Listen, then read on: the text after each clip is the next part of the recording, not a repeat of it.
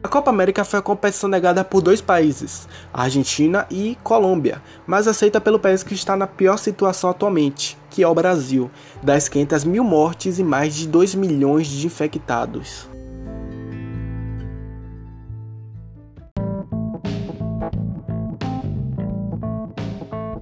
Dentro da pandemia, que agrava a pior década de crescimento do Brasil em mais de um século, o governo aceitou sediar a Copa América, após a desistência da Argentina e da Colômbia, que cederam à pressão e à revolta da população.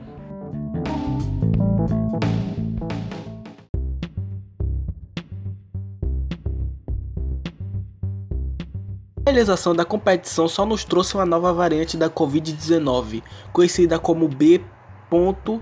1621, identificada pela primeira vez na Colômbia.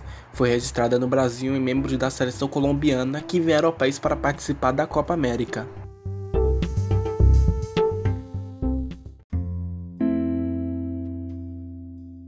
De acordo com profissionais da saúde, a realização desse torneio no Brasil é inaceitável do ponto de vista da saúde pública e pode impulsionar a terceira onda do Covid no país. Com atrasos na vacinação e problemas sanitários, a realização da competição só nos trará novos problemas, novas variantes, novas contaminações e novas mortes.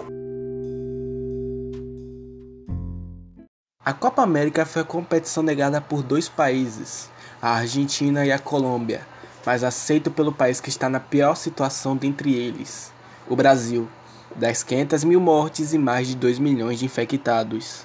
A Copa América foi a competição negada por dois países, a Argentina e a Colômbia, mas aceita pelo país que está na pior situação dentre eles, o Brasil, das 500 mil mortes e mais de 2 milhões de infectados.